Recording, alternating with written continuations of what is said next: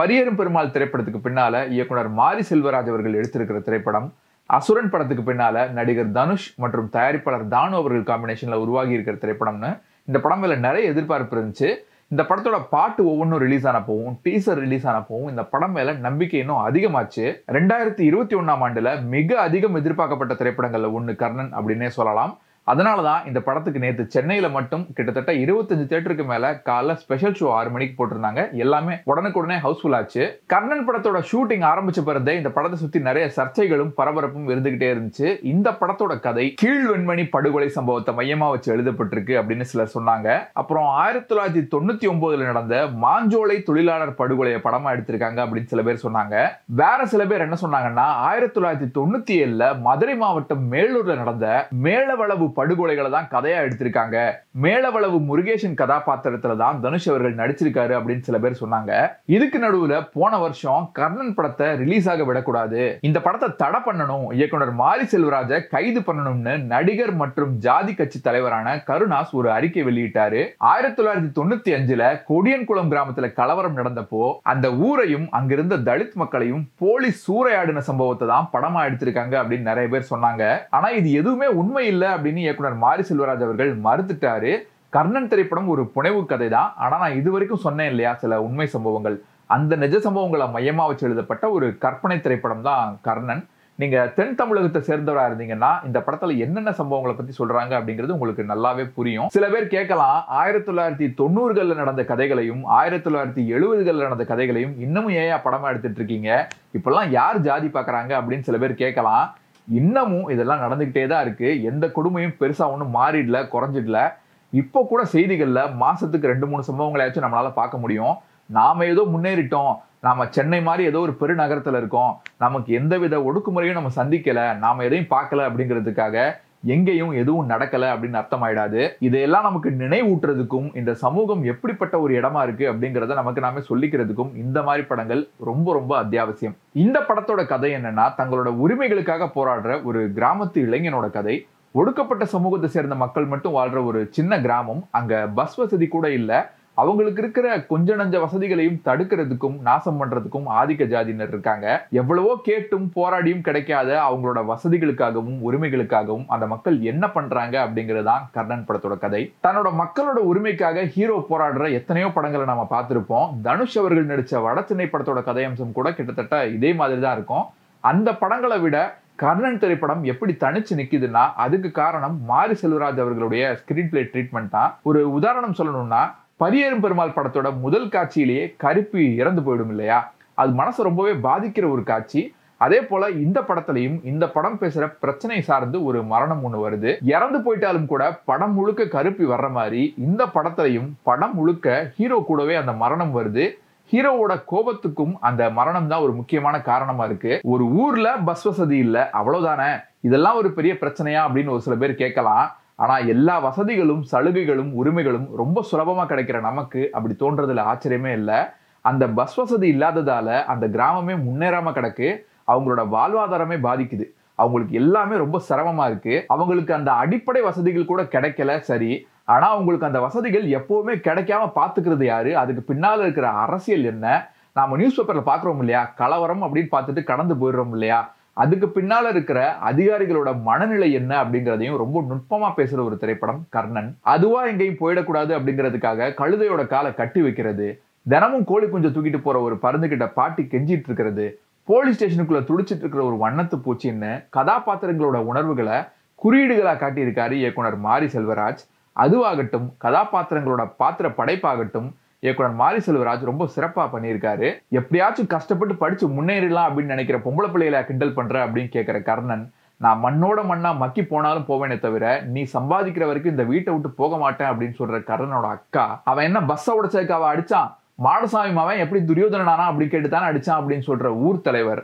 ஒவ்வொரு விஷயத்துக்கும் அவனுங்க எந்த வசதியும் இல்லாம நம்மள வந்து கெஞ்சிட்டு இருக்கிறானுங்க. அதை பார்த்து ரசிக்கிறதை விட்டுட்டு அவனுக்கு கூட சண்டை போடுறியே அப்படின்னு கேட்குற பக்கத்து ஊர் பெரிய மனுஷன் அப்படின்னு எல்லா கதாபாத்திரங்களுமே ரொம்ப முக்கியத்துவம் வாய்ந்ததா இருந்தது. நான் என்ன உன்கிட்ட சொல்லவா செஞ்சேன்? அதே மாதிரி அவனும் கண்டுபிடிப்பான் அப்படின்னு சொல்ற திரௌபதி உன்னோட பத்து ரூபாயெல்லாம் வேணாம் வேணா ஒரு முத்தத்தை கொடுத்துட்டு போயிட்டே இரு அப்படின்னு சொல்ற பாட்டின்னு சின்ன சின்ன கதாபாத்திரங்கள் கூட மனசுல நின்றுடுறாங்க படம் முழுக்கவே வசனங்கள் ரொம்ப கூர்மையா இருந்தது.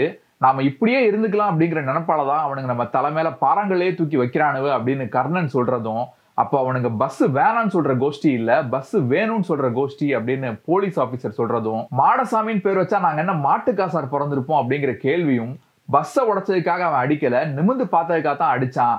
என்னோட பேர் என்ன நான் எப்படி பேசுறேன் அப்படிங்கிறது மட்டும் தான் உன் பிரச்சனை இல்லை. என்னோட தேவைகளும் என்னோட கஷ்டங்களை பத்தி உனக்கு கவலையே இல்லை அப்படின்னு சொல்ற அந்த வசனமும் ரொம்பவே பிரமாதமா இருந்தது. அதே மாதிரி பாடல்களையும் என்னோட கக்கத்துல இருந்த துண்டை தோல்ல போட்டு விட்டா அப்படிங்கிற யுகபாரதியோட வரிகளும் மாரி செல்வராஜ் அவர்களோட வரிகளும் ரொம்ப அருமையா இருந்தது. படத்தோட சில முக்கியமான காட்சிகள் இன்டர்வல் பிளாக் போலீஸ் ஸ்டேஷன் சீனும் அங்க கேட்கப்படுற கேள்விகளும் ப்ரீ கிளைமேக்ஸ் காட்சிகளும் ரொம்பவே பரபரப்பா இருந்தது. அடுத்து என்ன ஆகும் அப்படிங்கிற ஒரு பதட்டத்தை உண்டு பண்ணுச்சு. குறிப்பா அந்த போலீஸ் ஸ்டேஷன் சீனை சொல்லியே ஆகணும். இப்ப கூட நீங்களோ இல்ல நானோ போலீஸை பார்த்தா நாம தப்பே பண்ணிருக்காட்டியும் ஒரு பயம் அது ஏன் வருது? ஏன்னா அவங்களோட அதிகாரத்தை நம்ம மேல தப்பா ஏவிடுவாங்களோ அப்படிங்கிற ஒரு பயம். அந்த பயம் அந்த சீனில் ரொம்பவே அதிகமாக இருந்தது. அது ரொம்ப பயங்கரமாக இருந்தது. அதே போல் அந்த சின்ன பையன் பஸ் மேலே கல்ல எரியிற அந்த ஷாட் ஆகட்டும் கழுதையோட கால் கட்ட அவுத்ததும் ஓடுற அந்த காட்சி ஆகட்டும் கிளைமேக்ஸில் அந்த சின்ன பையன் குதிரை மேலே ஏறி வர்ற அந்த ஷாட் ஆகட்டும் இது மாதிரி நிறைய காட்சிகள் ரொம்ப பவர்ஃபுல்லாக இருந்தது.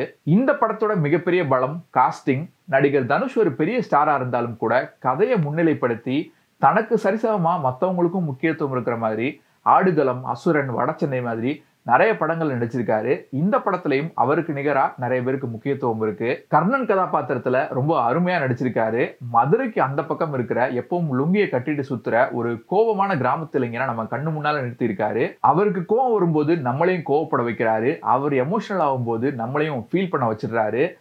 ஏமன் கதாபாத்திரத்துல வாழ்ந்திருக்காரு அப்படின்னு தான் நடிகர் லால சொல்லணும். அந்த அளவுக்கு ஒரு முக்கியமான ஒரு கதாபாத்திரம். இவங்க ரெண்டு பேருக்கும் அடுத்தபடியா அதிகம் ஸ்கோர் பண்ணக்கூடிய ஒருத்தவங்க நடிகை லக்ஷ்மி பிரியா சந்திரமௌலி. அவங்க கர்ணனோட அக்காவை நடிச்சிருக்கிறாங்க.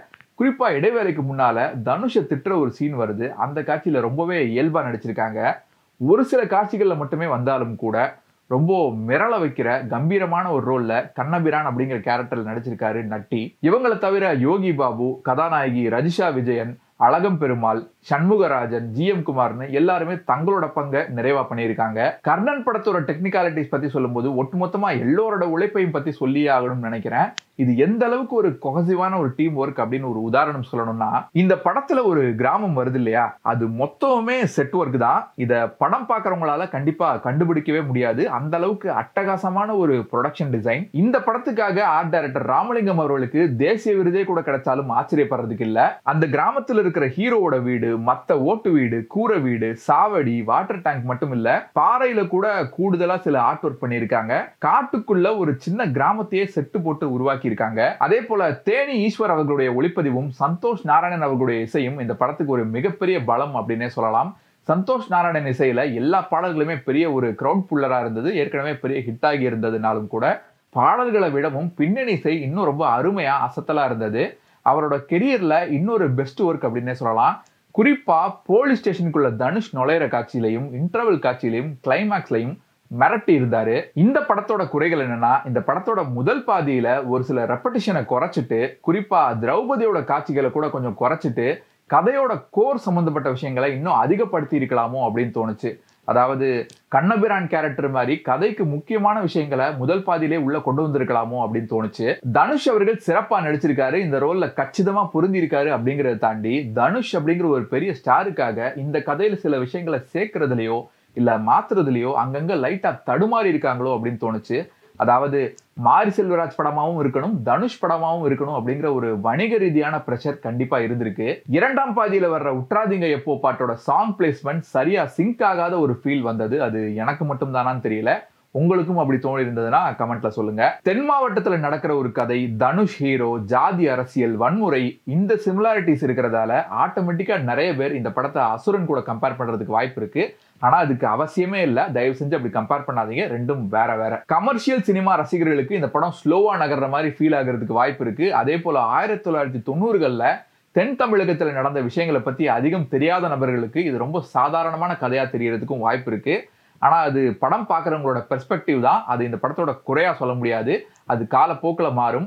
அதாவது இந்த படத்தை இப்போ பார்த்து சில பேர் லைட்டாக டிசப்பாயிண்ட் ஆயிருந்தாலும் கூட பின்னால் பார்க்கும்போது இந்த படத்தை கண்டிப்பாக ரசிப்பாங்க அப்படிங்கிறதுல மாற்று கருத்தே இல்லை. மொத்தத்தில் கர்ணன் திரைப்படம் எப்படி இருக்குன்னு கேட்டிங்கன்னா கண்டிப்பாக பார்க்க வேண்டிய ஒரு நல்ல திரைப்படம் ரொம்பவே முக்கியமான அவசியமான ஒரு திரைப்படம்.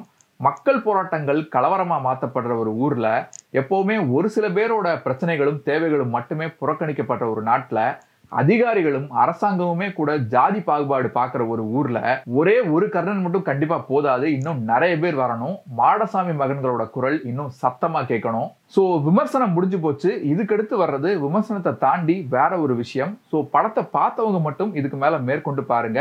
நீங்க படத்தை பார்த்துருக்காட்டி முதல்ல கர்ணனை பார்த்துட்டு அதுக்கப்புறம் வந்து இந்த கடைசி ரெண்டு நிமிஷத்தை பாருங்க. இந்த படத்துல ஒரு சீன் ஒன்று வரும். ஒரு போலீஸ் ஆஃபீஸர் என்ன சொல்லுவாருன்னா ஏற்கனவே தமிழ்நாடு முழுக்க பஸ் பிரச்சனை போயிட்டு இருக்கு அதோட சேர்த்து இந்த கேஸையும் போட்டுடலாம். யார் வந்து கேட்க போறாங்க அப்படின்னு அவர் சொல்லுவாரு. அதுக்கு பஸ் கம்பெனி ஓனர் என்ன சொல்லுவாருன்னா இல்ல இல்ல வேணாம் சார். அது வேற இது வேற அப்படின்னு சொல்லுவாரு. இந்த சீனை பார்த்துட்டு நிறைய பேர் என்ன கேட்டாங்கன்னா என்ன பிரச்சனை அது? என்ன பஸ் பிரச்சனை? அப்படின்னு கேட்டாங்க. எனக்கு தெரிஞ்ச வரைக்கும் ஆயிரத்தி தொள்ளாயிரத்தி தொண்ணூறுகளில் அரசு போக்குவரத்து கழகத்துக்கு நிறைய தலைவர்கள் பேர் வச்சதால கலவரங்கள் ஏற்பட்டது. அததான் மென்ஷன் பண்ணியிருக்காரு இயக்குனர் மாரி செல்வராஜ். அந்த காலத்துல எம்ஜிஆர் கருணாநிதி ஜெயலலிதா இவங்க எல்லாருமே அவங்கவுங்க ஆட்சியில கல்லூரிகள் பல்கலைக்கழகங்கள் சாலைகள் ஒவ்வொரு மாவட்டத்திலையும் இருக்கிற போக்குவரத்து கழகங்களுக்கெல்லாம் தலைவர்கள் பெயரை வச்சாங்க. உதாரணத்துக்கு போக்குவரத்து கழகங்கள் எடுத்துக்கிட்டீங்கன்னா டாக்டர் அம்பேத்கர் மாநகர போக்குவரத்து கழகம் தந்தை பெரியார் மாநில போக்குவரத்து கழகம் அண்ணா மாநில போக்குவரத்து கழகம் டாக்டர் எம்ஜிஆர் மாநில போக்குவரத்து கழகம் அன்னை சத்யா மாநில போக்குவரத்து கழகம் ஜீவா மாநில போக்குவரத்து கழகம் பல்லவன் மாநகர போக்குவரத்து கழகம் கட்டபொம்மன் தமிழ்நாடு அரசு போக்குவரத்து கழகம் திருவள்ளுவர் மாநில விரைவு போக்குவரத்து கழகம் சேரன் தமிழ்நாடு மாநில போக்குவரத்து கழகம் சோழன் தமிழ்நாடு மாநில போக்குவரத்து கழகம் பாண்டியன் தமிழ்நாடு அரசு போக்குவரத்து கழகம் பாரதியார் தமிழ்நாடு மாநில போக்குவரத்து கழகம் தீரன் சின்னமலை மருது பாண்டியர் வீரன் அழகு முத்துக்கோன் பட்டுக்கோட்டை அழகிரி நேசமணி ராணி மங்கம்மாள்னு எல்லார் பேர்களையும் ஒவ்வொரு மாவட்டத்திலையும் தமிழ்நாடு மாநில போக்குவரத்து கழகம் இருந்தது. ஆனா தென் தமிழகத்துல ஒரு சில பகுதிகளில் இன்னொரு ஜாதியை சேர்ந்த தலைவர் பேர்ல ஓடுற பஸ்ல நாங்க போக மாட்டோம் அப்படின்னு சொல்லி சாலை மறியல் பஸ் அரிப்பு கல்வீச்சு கொலையெல்லாம் கூட நடந்திருக்கு. அந்த காலகட்டத்தில் ஆயிரத்தி தொள்ளாயிரத்தி தொண்ணூத்தி ஏழுல விருதுநகர்ல அமைக்கப்பட்ட போக்குவரத்து கழகத்துக்கு தலித் தலைவர் பேரை வச்சு வீரன் சுந்தரலிங்கம் தமிழ்நாடு மாநில போக்குவரத்து கழகம்னு அறிவிச்சாரு. அப்போதைய தமிழக முதல்வர் கருணாநிதி. ஆனா தலித் தலைவர் பேர்ல ஓடுற பஸ் எங்களுக்கு வேணாம் அப்படின்னு ஆதிக்க ஜாதியினர் பிரச்சனை பண்ணாங்க. அந்த பஸ்ஸை ஓட விடாம பண்ணாங்க. ஏற்கனவே ரெண்டு மூணு வருஷமா நீடிச்சிட்டு இருந்த ஒரு பதட்டமான சூழ்நிலை இப்போ இன்னும் ரொம்ப சீரியஸ் ஆச்சு. இதுக்கிடையில புதிய தமிழகம் கட்சி தலைவர் டாக்டர் கிருஷ்ணசாமி வீரன் சுந்தரலிங்கம் பேர்ல பஸ் ஓடாட்டி தமிழ்நாட்டுல வேற எந்த தலைவர்கள் பேர்லயுமே போக்குவரத்து கழகம் இயங்கக்கூடாதுன்னு போராட்டம் நடத்தினாரு. அதுக்கப்புறம் தமிழக அரசு போக்குவரத்து கழகத்துக்கு தலைவர்கள் பேர் வைக்கிறதே மொத்தமா மாத்திட்டாங்க நிறுத்திட்டாங்க. போக்குவரத்து கழகத்துக்கு மற்ற சமுதாய தலைவர்கள் பேரை வைக்க கூடாது அப்படின்னு ஆயிரத்தி தொள்ளாயிரத்தி தொண்ணூறுகள் நடந்த கலவரங்களை பத்தி தான் இயக்குனர் மாரி செல்வராஜ் குறிப்பிட்டிருக்காரு அப்படின்னு நான் நினைக்கிறேன். அப்போ அவனுக்கு பஸ் வேணாம்னு சொல்ற கோஷ்டி இல்ல பஸ் வேணும்னு சொல்ற கோஷ்டி அப்படின்னு ஒரு வசனம் வரும் இல்லையா? கண்ணபிரான் பேசுற வசனம். அதுவும் அதை தான் குறிக்குது அப்படின்னு நான் நினைக்கிறேன். இது போக ஆயிரத்தி தொள்ளாயிரத்தி தொண்ணூறுகளில் நடந்த மற்ற சமூக பிரச்சனைகள் பற்றியும் இயக்குனர் மாரி செல்வராஜ் பேசியிருக்காரு. ஸோ இந்த வீடியோ உங்களுக்கு பிடிச்சிருந்ததுன்னா நீங்கள் கண்டிப்பாக பார்த்துட்டு உங்கள் நண்பர்கள் கூட ஷேர் பண்ணுங்க. உங்களுக்கு பிடிக்காத விஷயங்கள் எதுவும் இருந்துச்சுனாலும் கண்டிப்பாக கமெண்ட்ல சொல்லுங்க. மீண்டும் வேற ஒரு வீடியோவில் சந்திப்போம். நன்றி.